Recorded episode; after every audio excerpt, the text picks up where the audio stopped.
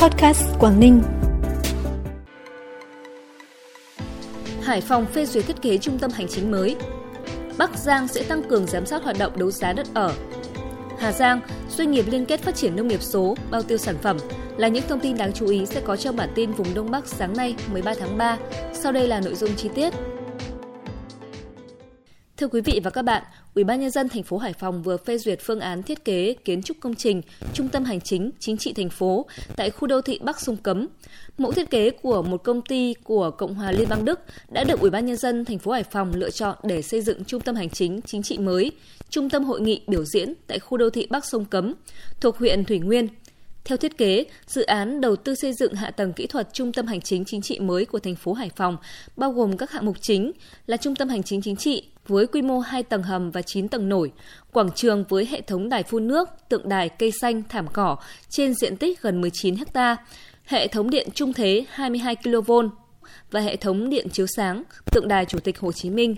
Dự kiến công trình khởi công vào quý 1, quý 2 năm 2022, hoàn thiện và đi vào hoạt động cuối năm 2024. Năm 2025, cán bộ công nhân viên sẽ bắt đầu làm việc tại khu trung tâm hành chính mới.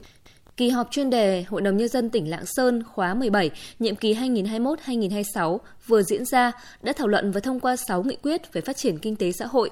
Trong đó đáng chú ý là nghị quyết phê duyệt tổng số lượng người làm việc hưởng lương từ ngân sách nhà nước trong các đơn vị sự nghiệp công lập chưa tự đảm bảo chi thường xuyên của tỉnh Lạng Sơn năm 2022. Nghị quyết quyết định chủ trương chuyển mục đích sử dụng rừng sang mục đích khác trên địa bàn tỉnh Lạng Sơn và nghị quyết quy định mức giá dịch vụ xét nghiệm SARS-CoV-2 không thuộc phạm vi thanh toán của Quỹ Bảo hiểm Y tế trong các cơ sở khám bệnh, chữa bệnh của nhà nước thuộc tỉnh Lạng Sơn quản lý.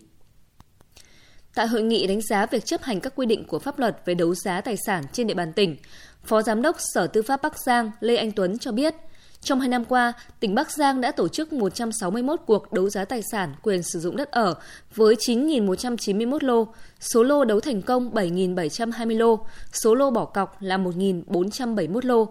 Tổng giá bán khởi điểm là hơn 10.000 tỷ đồng, tổng số tiền trúng thầu giá thu được là hơn 11,8 nghìn tỷ đồng, tổng số tiền chênh lệch là hơn 1,6 nghìn tỷ đồng.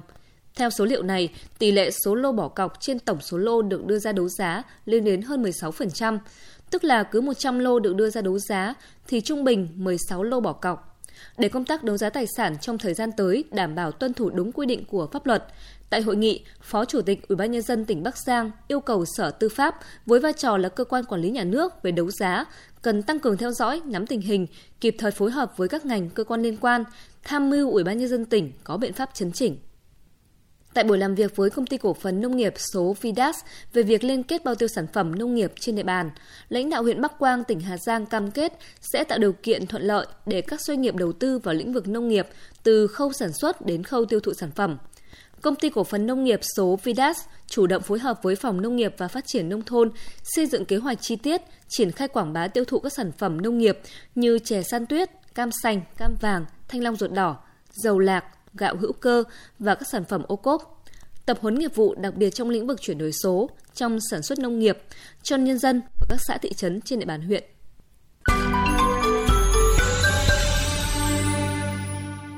Bản tin tiếp tục với những thông tin đáng chú ý khác. Dự án hồ chứa nước Cao Ngỗi, xã Đông Lợi, huyện Sơn Dương, tỉnh Tuyên Quang đã được Bộ Nông nghiệp và Phát triển Nông thôn phê duyệt chủ trương đầu tư vào tháng 7 năm 2021 với diện tích mặt nước khoảng 31,5 ha. Khi hoàn thành sẽ cấp nước tưới cho 140 ha đất canh tác, tạo nguồn cấp nước sinh hoạt cho 9 xã với khoảng 52.000 dân của các xã vùng dự án, tạo cảnh quan cho phát triển du lịch. Tổng mức đầu tư của dự án dự kiến là 250 tỷ đồng từ nguồn ngân sách của Trung ương, thời gian thực hiện từ năm 2022 đến năm 2024.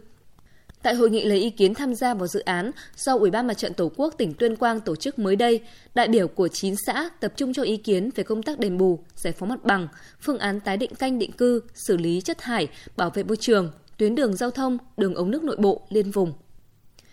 Ủy ban nhân dân tỉnh Bắc Cạn vừa ban hành kế hoạch về tổ chức bình chọn sản phẩm công nghiệp nông thôn tiêu biểu năm 2022.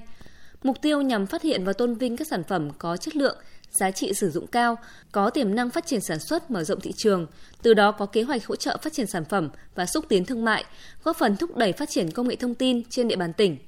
Lựa chọn các sản phẩm để đăng ký tham gia bình chọn sản phẩm công nghiệp nông thôn tiêu biểu cấp khu vực phía Bắc năm 2022.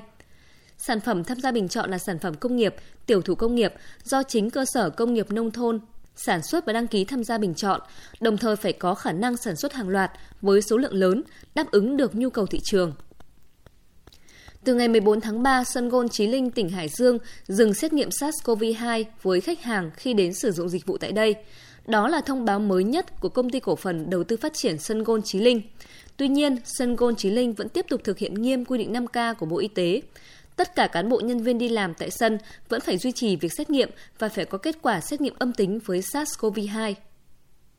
Trước tình hình số lượng bệnh nhân nhiễm COVID-19 điều trị tại nhà trên địa bàn huyện tăng cao, các y bác sĩ ở Trung tâm Y tế huyện Phú Lương, tỉnh Thái Nguyên đã thành lập nhóm hỗ trợ COVID-19 Phú Lương qua ứng dụng Zalo để có thể kịp thời giúp đỡ các trường hợp F0 đang điều trị tại nhà. Từ chỉ có vài thành viên, sau hơn 1 tháng hoạt động, nhóm đã thu hút được gần 30 y bác sĩ tham gia để tư vấn cho người dân.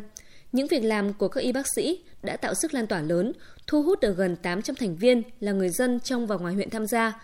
Theo thống kê sơ bộ, mỗi ngày có khoảng 50 đến 100 lượt người chia sẻ, đặt câu hỏi trên nhóm để được hỗ trợ tư vấn. Đa phần các câu hỏi đều liên quan đến phương pháp điều trị COVID-19 cho trẻ em, người già và có bệnh nền, cách lựa chọn sử dụng loại thuốc sao cho phù hợp, cách chữa trị và theo dõi các triệu chứng. Phần cuối bản tin là dự báo thời tiết ngày hôm nay. Theo Trung tâm Dự báo Khí tượng Thủy văn Quốc gia, khu vực Đông Bắc Bộ hôm nay trời nhiều mây, có mưa vài nơi, sáng sớm có sương mù và sương mù nhẹ rải rác, gió Đông Nam cấp 2, cấp 3, đêm và sáng trời lạnh, nhiệt độ thấp nhất từ 19 đến 22 độ, vùng núi có nơi dưới 19 độ. Nhiệt độ cao nhất từ 24 đến 27 độ, vùng núi có nơi dưới 24 độ.